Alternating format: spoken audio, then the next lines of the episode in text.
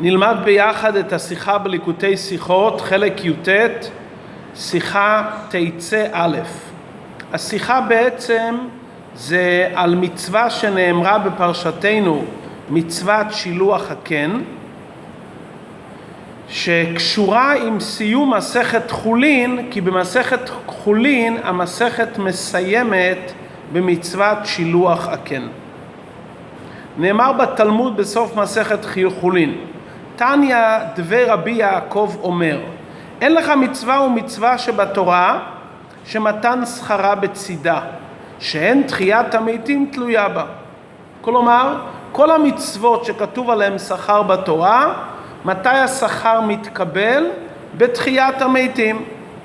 גם המצווה של כיבוד אב ואם שכתוב יאריכון ימיך ולמען ייטב לך, וגם המצווה בשילוח הקן שכתוב בפרשת כי תצא למען ייטב לך וארכת ימים, אומר רבי יעקב, יכול להיות מקרה שאבא יאמר לו תעלה לבירה ותביא לי גוזלות.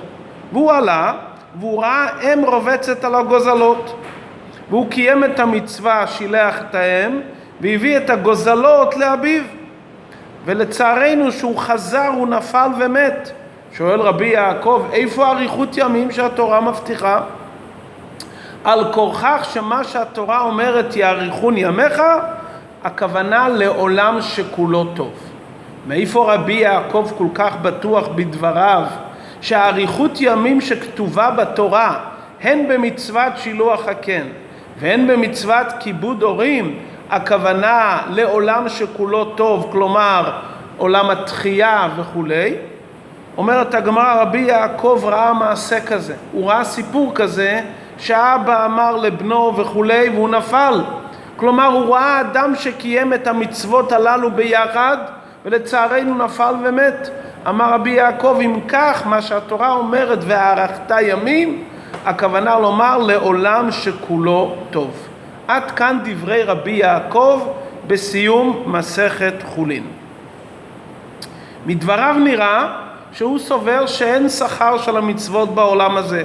למרות שבמשנה נאמר שהמצוות הללו מביאים והארכת ימים בעולם הזה.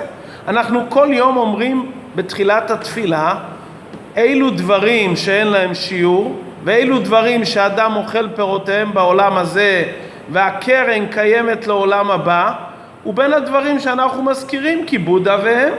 כלומר, כיבוד אביהם זה מהדברים שאדם אוכל פירותיהם בעולם הזה. הנה לנו משנה במסכת חולין, דברי המשנה בפשטות, והמשנה במסכת פאה, שנראה בפשטות שהשכר הוא כאן בעולם הזה. אבל רבי יעקב אומר לא, כאן בעולם הזה אין שכר לחלוטין, והוא מוכיח, אני ראיתי כזה מקרה. אם כן הכוונה והארכת ימים לעולם שכולו טוב. הרמב"ם, שהוא נדרש לפסוק את הדברים, אנחנו מוצאים ברמב"ם דבר מעניין. הרמב"ם בהלכות תשובה אומר שהטובה שצפונה לצדיקים זה לעולם שכולו טוב. והוא מצטט את הפסוק למען ייטב לך וארכת ימים ואומר מה הכוונה? לעולם שכולו ארוך. כלומר הרמב"ם נוקט כפי הדעה של רבי יעקב שהאריכות ימים שהתורה מבטיחה לנו הכוונה לעולם שכולו טוב. ראשית כל, עלינו להקדים שהרמב"ם לא מדבר על הייעודים הגשמיים והברכות שכתובות בתורה כתנאי עבודה משופרים לעשות את עבודת השם. כי הרי בתורה ישנם המון ברכות. והברכות שכתובות בתורה, שלא יהיה רעב ולא יהיה מלחמה ויהיה לך הצלחה, זה לא שכר המצוות. זה פשוט בורא העולם אומר, ברגע שאתה תעבוד אותי, נתתי לך תורה, והתורה היא מביאה לאדם את כל הברכות בעולם שכולו טוב. אבל שאתה תלך בדרך התורה, כבר היום, בעולם הזה, הקדוש ברוך הוא מברך אותך בכל טוב, שתוכל לעבוד אותו בשמחה ובטוב לבב. ולכן, הדברים שכתובים בתורה בפרשת בחוקותיי, בספר דברים, ישנם המון ברכות שהתורה מדברת עליהן, ונתתם את ארצכם בעיתו וכולי, זה לא שכר המצוות, זה תנאי עבודה בין מעביד לעובד. הקדוש ברוך הוא אומר, אני רוצה שתקיימו תורה ומצוות. והדרך שתוכלו לקיים תורה ומצוות, אני נותן לכם שובע, שלום, כסף וזהב, כדי שלא תצטרכו להתעסק בדברים טפלים, וכדי שתהיו פנויים ללמוד תורה ולקיים מצוות, וכל זה כדי שתזכו לאריכות ימים ולטובה אמיתית בעולם שכולו טוב. זה נקרא יהודיים גשמיים, ברכות שכתובות בתורה לא כשכר, אלא כתנאי עבודה. אנחנו לא מדברים על זה. הדיון שאנחנו מדברים כרגע, האם שכר על מצווה יש בעולם הזה? לכאורה, מכיוון שבין כך המון ברכות כתובות בתורה לאלו שעוסקים בתורה ומצוות, מדוע אי אפשר לומר שגם אריכות ימים שהתורה אומרת והארכת ימים, גם זה חלק מתנאי העבודה בעולם הזה. מדוע רבי יעקב והרמב"ם בעיקר אומר תדע, מה שכתוב והארכת ימים זה מתכוונים בעיקר לעולם שכולו טוב. ישנם מפרשים שרצו לומר שיש הבדל בין יחיד לרבים. הרבים זוכים באמת לברכות בעולם הזה, אבל אדם יחיד יכול להיות שהוא לא יזכה והשכר שלו יהיה רק לעולם הבא. אבל גם אם נאמר לפי ההסבר הזה, ברמב"ם אנחנו לא רואים שום הבדל בין רבים ליחיד. הרמב"ם נוקט באופן ברור, שכר המצוות הוא בעולם שכולו טוב. כדי להבין את הדברים, נעיין רגע בלשון הרמב"ם. כשהרמב"ם מביא את הפסוק שאומר למען יאריכוני ימיך ולמען ייטב לך, הוא מביא את הפסוק שנאמר בכיבוד אב ואם, ולא את הפסוק שנאמר במצוות שילוח הקן. הרמב"ם אומר, מה שכתוב בכיבוד אב ואם וארכת ימים, מה הכוונה לעולם שכולו טוב. מדוע הרמב"ם מצטט את הפסוק דווקא מכיבוד אב ואם ומבאר שכוונתו לעולם שכולו טוב, מדוע הוא לא מצטט גם את הפסוק של שילוח הקן? וזה שהתורה אמרה בשילוח הקן ובכיבוד אב ואם והארכת ימים, הכוונה לעולם שכולו טוב. הוא מביא דווקא את כיבוד אב ואם. כלומר, יש כאן איזה דיוק שרק ממצוות כיבוד אב ואם זה ההוכחה שהשכר הוא לעולם שכולו טוב ולא ממצוות שילוח הקן. מדוע?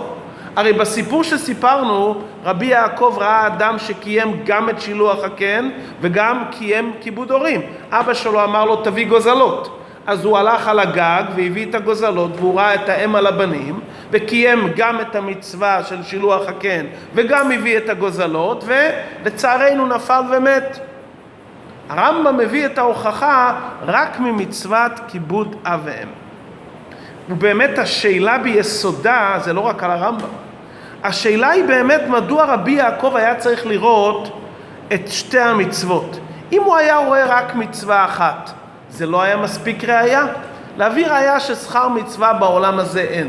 הרי אם הוא היה רואה אחד מהמקרים שלצערנו אדם קיים ולאחר מכן הוא נפל ומת, זה היה מספיק הוכחה ברורה שאין שכר של המצוות בעולם הזה. מדוע הסיפור שרבי יעקב ראה, ככה היה הסיפור. אבל למה הסיפור היה צריך להיות בכזה אופן שהיה פה שילוב של כיבוד אב ואם וגם קיום מצווה של שילוח הקן, ולצערנו זה מה שקרה לו. שאלה נוספת, מה הראייה מהסיפור הזה? אולי אותו אדם, לצערנו, כיוון לא לקיים מצווה. יש לנו כלל, שאם אדם מכוון לא לקיים מצווה, כלומר אני עושה דבר אבל לא בשביל המצווה, אז זה לא נחשב כמצווה. אולי פלוני, שרבי יעקב ראה אותו, אולי הוא היה אדם שכיוון בפירוש לא לקיים את המצווה. הוא אמר, אני מתכוון לא לקיים את המצווה, לא את כיבוד אב ואם ולא את שילוח הקן. וזה שקרה מה שקרה, מכיוון שהיה לו כוונה זדונית הפוכה. ואם יש לאדם כוונה הפוכית זדונ... זדונית הפוכה, לא מגיע לו על זה שכר ואולי הפוך. כדי להבין את זה נזכיר עוד דין שכתוב בסיום מסכת חולין. המשנה אומרת עד כמה חשיבות לקיים את המצווה של שילוח הקן, וזה לשון המשנה, לא ייטול אדם אם על הבנים אפילו לתאר את המצורע. מצורע הרי צריך שני ציפורים, שתי ציפורים חיות. אם אתה רואה ציפור ואתה צריך את הציפור למצורע, אומרת המשנה, אסור לך לקחת את הציפור, עליך לשלח את הציפור. אפילו שמדובר פה לקיים עוד מצווה, להביא למצורע שצריך להיטהר, כנאמר, ולקח שתי ציפורים חיות, לא, אסור לך, תקיים את מצוות שילוח הקן. ממשיכה המשנה ואומרת, ומה? היא מצווה קלה שהיא כאיסר. אמרה התורה למען ייטב לך וארכת ימים, קל וחומר על מצוות חמורות שבתורה. היא מצווה שהיא קלה, כמה זמן הולך לשלח את, הפ... את, ה... את הציפור? שנייה, אתה עושה ככה והיא הולכת. זה שווי של מטבע קטן, מה אתה יכול להפסיד? והתורה מבטיחה לך אריכות ימים. אז תבין מזה כמה שכר יש על מצוות חמורות שבתורה. עד כאן ציטוט דברי המשנה האחרונה במסכת חולין. מה הקשר בין הרישא של המשנה לסיפא? הרישא של המשנה דין, אסור לקחת ציפור שנמצאת על הבנים גם בשביל לקיים מצווה למצורע שיהיה לו ציפור. סיום המשנה אומרת בכלל תדע, היא מצווה שכל כך זולה, התורה מבטיחה לך אריכות ימים, תבין איזה שכר מקבלים על מצוות חמורות. מה הקשר בין שני הדברים? מדוע המשנה מחברת את שניהם בו"ו החיבור? ומה? כלומר, זה לא רק לסיים בדבר טוב, יש כאן קשר בין הדברים. כלומר, ממצוות שילוח הקן לומדים לכל המצוות, לא ממצוות כיבוד אב ואם. דווקא מהמצווה הזו לומדים. הרי מכיבוד אב ואם לא יכלנו להביא את הראייה, כי כיבוד אב ואם זה מצווה חמורה. אנחנו מביאים ראייה ממצווה שהיא קלה, להעיף את הציפור, שנייה אחת. כדי להבין את כל הנקודה כאן, עלינו להתבונן מהי המצווה של שילוח הקן. האם זו מצווה שבין אדם לחברו, או מצווה שבין אדם למקום? כלומר, האם המצווה היא מצווה הגיונית, או שבעיקר זה מצווה שזה רצון אלוקי טהור, אולי יש לזה סעיפים הגיוניים, אבל בעיקר המצווה היא מצווה שבין אדם למקום. ברגע שנבין את הנקודה הזו, ייפתר לנו כל העניין. בפשטות נראה שמצוות שילוח הקן, הקן, זה משהו בין אדם לחברו. כלומר, יש פה איזה עניין של רחמים, חמלה, על האימא. אבל נאמר במשנה במסכת ברכות, מי שאומר על כאן ציפור יגיעו רחמך, משתקים אותו. מי שאומר שהסיבה העיקרית למצווה הזו זה רחמים של השם, אומרים לו תהיה בשקט, מדוע? מפני שעושה מידותיו של הקדוש ברוך רחמים ואינן אלא גזירות.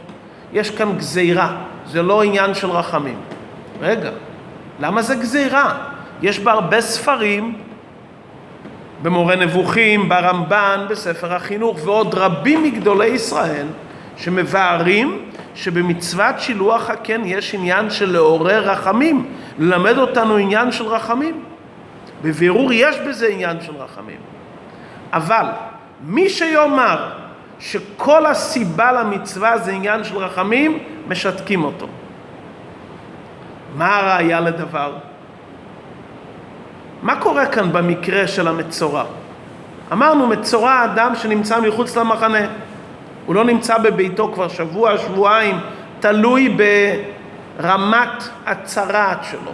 וכמובן הוא לא יכול להיות עם המשפחה ולנהל חיים תקינים. אם המצווה של שילוח הקן זה היה רק בן אדם לחברו, ועומד כאן תועלת להביא אדם שיחזור לביתו לאחר שבועיים שלוש, או לרחם על הציפור. התורה אומרת, תועלת של אדם קודמת לתועלת של בעל חי. אתה לא חושש לצער של בעלי חיים שאתה צריך לעזור לאדם. היינו צריכים להקדים את טהרת המצורע ולקחת את אותו ציפור ולא לקיים את המצווה של שילוח הקן. אם כל העניין של שילוח הקן זה עניין של רחמים, ורחמים על אדם גוברים על רחמים של בעלי חיים, וזה לאורך כל התורה כולה, לכאורה היינו צריכים לעשות הפוך. בכל אופן התורה אומרת שלח תשלח, כפל הלשון שלח תשלח מלמד אותנו שלמרות שגדול השלום וגדול שלום בית וחיים משותפים זה דבר נפלא, אבל מכיוון שהתורה אומרת שלח תשלח, עליך דבר ראשון לשלח את הציפור בלי שום חשבון, אולי אני אעזור בזה לבן אדם לחזור לביתו. כמו שלמדנו בנוגע לעזוב תעזוב, שאם יש אוהב ושונא, עליך להקדים את השונא כדי לעקוף את היצר הרע שלך. גם כאן אומרת התורה, עליך דבר ראשון לקיים את המצווה של שילוח הקן מיד. יש לך מצווה, אל תדחה שום דבר. שהתורה אומרת לנו, מה שילוח הקן שהוא שווה קיסר, והתורה מבטיחה עליו אריכות ימים, כוונת התורה לכאורה לומר, זה הרי מצווה שהיא הגיונית לכאורה, ולמה היא הגיונית? מכיוון שאנחנו אומרים, יש כאן את הצער של הציפור, דבר ראשון תשחרר אותה. אתה רואה את הציפור, התורה אומרת שלח תשלח, אתה מבין שדבר ראשון צריכים מיד לקיים את המצווה הזו. תעזור לציפור. והיא מצווה שגם שוויה קיסר, מטבע קטן, וגם זה מצווה שהיא הגיונית ומחויבת על פי שכל, והתורה אומרת והארכת ימים, כל שכן וקל וחומר, מצוות שהן חמורות ואין טעמם ידוע, בוודאי שהאדם יזכה לאריכות ימים. ככה היינו יכולים לומר צד אחד. אבל ההלכה אומרת לנו שאדם לא ייקח לטהר את המצורע. כלומר, זה לא מצווה רגילה שבין אדם לחברו. כי אם זה היה ממש מצווה שבין אדם לחברו, היינו מעמידים את טובת החבר שהוא מצורע, והיינו מעמידים את טובת האם, ובוודאי שכל אחד מבין שהשכל וההיגיון מכריח שטובת המצורע היא חברי קודם לטובת האם, ומה גם שזה מביא לשלום בית, להחזיר את המצורע לביתו.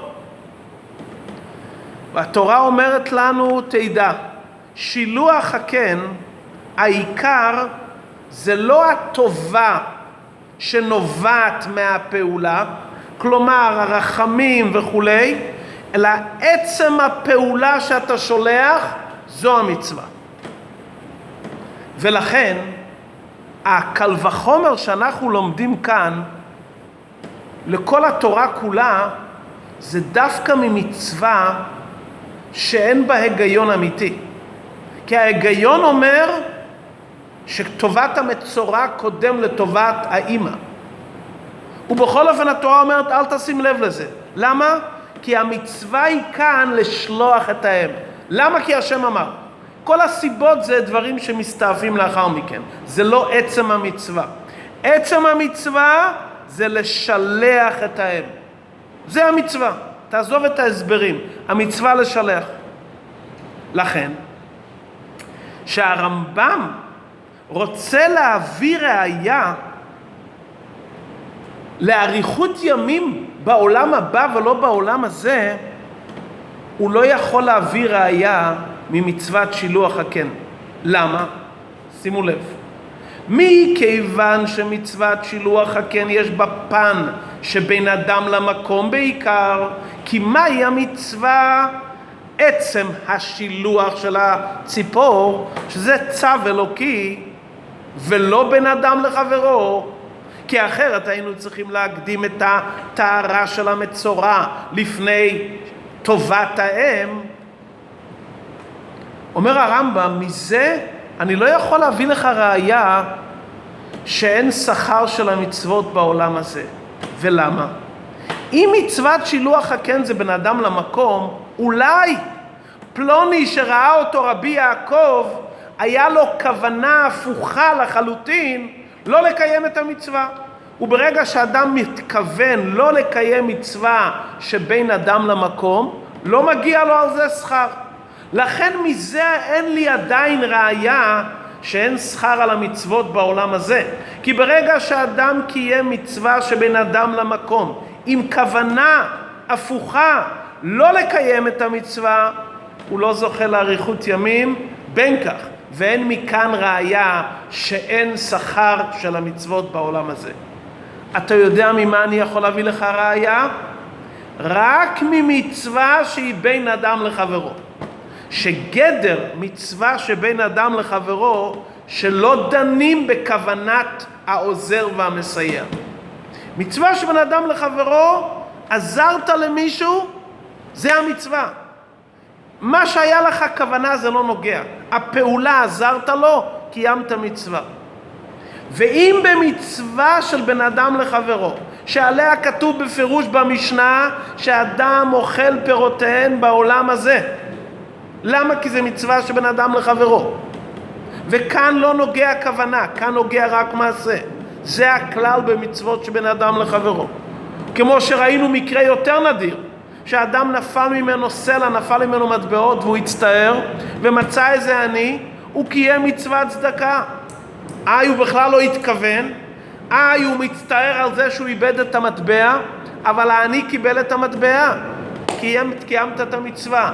אני דן לא לפי הכוונה שלך, אני דן לפי מה קרה בפועל באמצעות המעשה שעשית.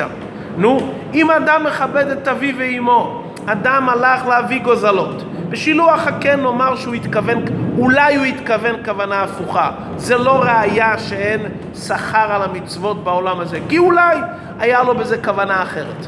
אבל את ההורים שלו הוא כיבד, הרי האבא ביקש תביא לי גוזלות. אז הוא הלך להביא גוזלות.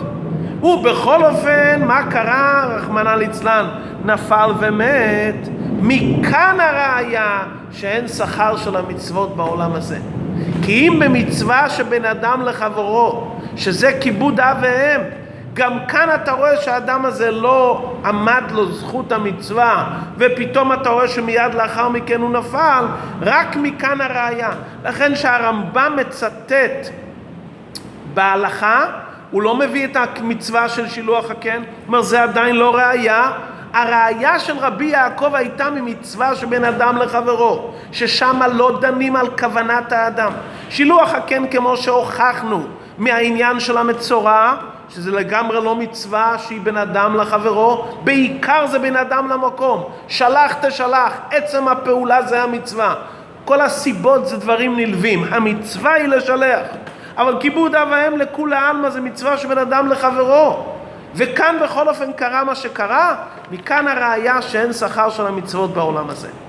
עכשיו נבין היטב את דברי הרמב"ם ונבין מה, איך מסתדרים הדברים, מה ההבדל בין המשנה לדעת רבי יעקב.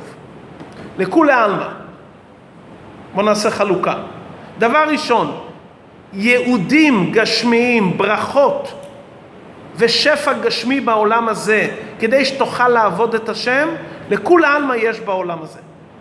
תנאי עבודה משופרים, שובע, הצלחה, ברכה, גשמים, פרנסה, ילדים בריאים, כל זה, זה חלק מתנאי עבודה. וכל פעם שדורשים ממך עבודה יותר עמוקה, משפרים אותך בתנאים יותר טובים. זה לכולי עלמא. הצד הקיצוני הבא, מצוות שבין אדם למקום, אין שכרן בעולם הזה לכולם.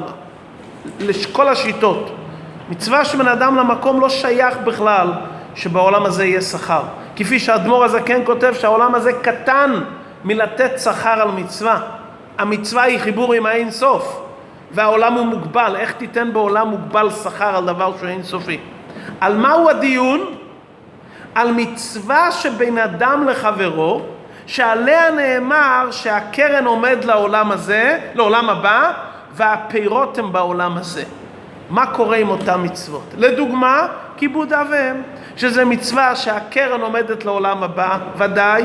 השכר האמיתי על כיבוד הורים זה רק בעולם הבא, כי זו מצווה חמורה וכולי, אבל בכל אופן יש כאן פירות בעולם הזה. המשנה אומרת שהאדם נהנה מהפירות בעולם הזה גם. ורבי יעקב אומר, לפי דעתי, גם במצוות הללו אין פירות בעולם הזה. גם הפירות רק בעולם הבא. זה המחלוקת ביניהם. אז נשאר לנו הבנה, והרמב"ם פוסק שבמצוות שבין אדם לחברו, לדוגמה כיבוד אב ואם, יש פירות בעולם הזה, כמו שהאדמו"ר הזקן כותב בתניא, שהאדם אוכל פירותיהם בעולם הזה זה נקבים. יש לבוש עליון רוחני, ומהנקב של הלבוש הרוחני שזוכים בגן עדן, בעולם התחייה, יזכו לשכר האמיתי על המצוות, יש איזה נקב שמעביר מתוכו גם פירות בעולם הזה. עכשיו, זה שאותו בן אדם נפל ומת זה בכלל לא ראייה, כי שכר אין בעולם הזה. זה שהוא נפל ומת, הוא פשוט סיים את השליחות שלו בעולם. ברגע שמספר ימיך המלא, הוא סיים. סיום השליחות שלו בעולם הזה היה באותו רגע. הזדמן פה שסיום השליחות היה בעולם הזה. אבל זה שהוא נפל ומת זה מביא לנו ראייה שאם גם אחרי שהוא קיים מצוות כיבוד אב ואם שהיא בוודאי מצווה שבן אדם לחברו, ויש מזה פירות בעולם הזה. ובכל אופן אתה רואה שמיד לאחר המצווה הוא נפל ומת, אומר רבי יעקב, מזה יש לי הוכחה שאפילו פירות אין בעולם הזה. זה שהוא סיים את התפקיד שלו אז, פשוט הסתיים השליחות שלו בעולם. זה היה מיועד לכתחילה שהוא יסיים את השליחות.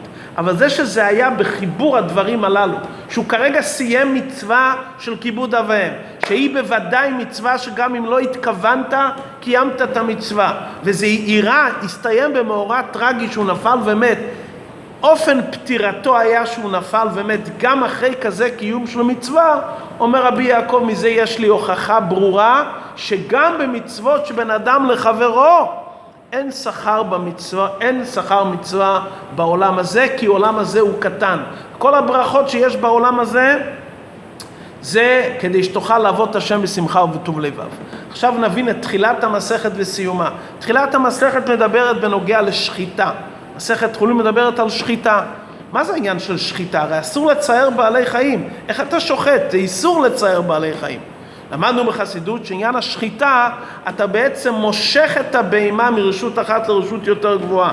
ברגע ששוחטים אותה ואוכלים אותה בברכה וכולי, הבהמה מתעלית מדרגה של בהמה לדרגה של אדם שאכל אותה בברכה. זה ההיתר היחידי לאכול בעלי חיים אחרי שחיטה ואחרי סימני כשרות, כי בעצם מתעלית להיות חלק מהאדם שהאדם הוא הדמה לעליון. זה תחילת מסכת חולין שמדבר בדיני השחיטה, להעלות את הבהמה לדרגה של אדם שהוא הדמה לעליון. בסיום המסכת המסכת אומרת, תדע, אדם מתעלה במשך כל ימי חייו, מעלה את היצר הרע והנפש הבעמית, הוא מקיים את המצוות, לא כי זה יש בזה סיבות, כי השם ציווה לקיים את המצוות, הוא מעלה את כל החולין של עולם הזה, הוא גם מעלה את עצמו בתור בן אדם, קיום המצוות, כי זה רצון אלוקי, ושידע שסיום העלייה יהיה בעולם שכולו טוב בעולם התחייה. היום אתה מעלה את הבהמה, אתה מעלה את עצמך. מתי יהיה סיום העלייה ותראה כל מה שפעלת? בעולם שכולו טוב. העולם הזה זה לא זמן שרואים את כל הפעולה של העלייה. אז יהיה קשר גלוי בין יהודי לקדוש ברוך הוא. לא רק בנשמתו, אלא גם בגופו ונפשו הבעמית, שכולם יהיו כלולים בקדושה. הרי עולם שכולו טוב, עולם התחייה, זה עולם שניזונים מאלוקות, חיים באופן מושלם. הגוף הגשמי חי מאלוקות. הנקודה הזאת קשורה עם חודש אלול. חודש אלול זה זמן שעם ישראל מוסיפים במצוות, ועמך כולם צדיקים. והתוספת הזאת היא בעניין של מצוות, זה בתורה, תפילה וצדקה, כידוע ראשי תיבות של אלול, שמרמזים על תורה, תפילה וצדקה. הקדוש ברוך הוא רואה איך שאנחנו מוסיפים, והוא מבטיח שהוא ייתן לנו שובע ושלום וריבוי כסף וזהב, כדי שנוכל להתפנות ללמוד בחוכמה ולעשות את המצווה. ובפרט שיש מצוות שאוכלים פירותיהן מעולם הזה, ביניהם גמילות חסדים ותלמוד תורה. אז בוודאי שהקדוש ברוך הוא נותן לכולם אריכות ימים ושנים טובות, כפשוטו בעולם הזה, וכל ישראל זוכים לכתיבה וחתימה טובה, לשנה טובה ומתוקה, בטוב הנראה והנגלה, למטה מעשרה טפחים.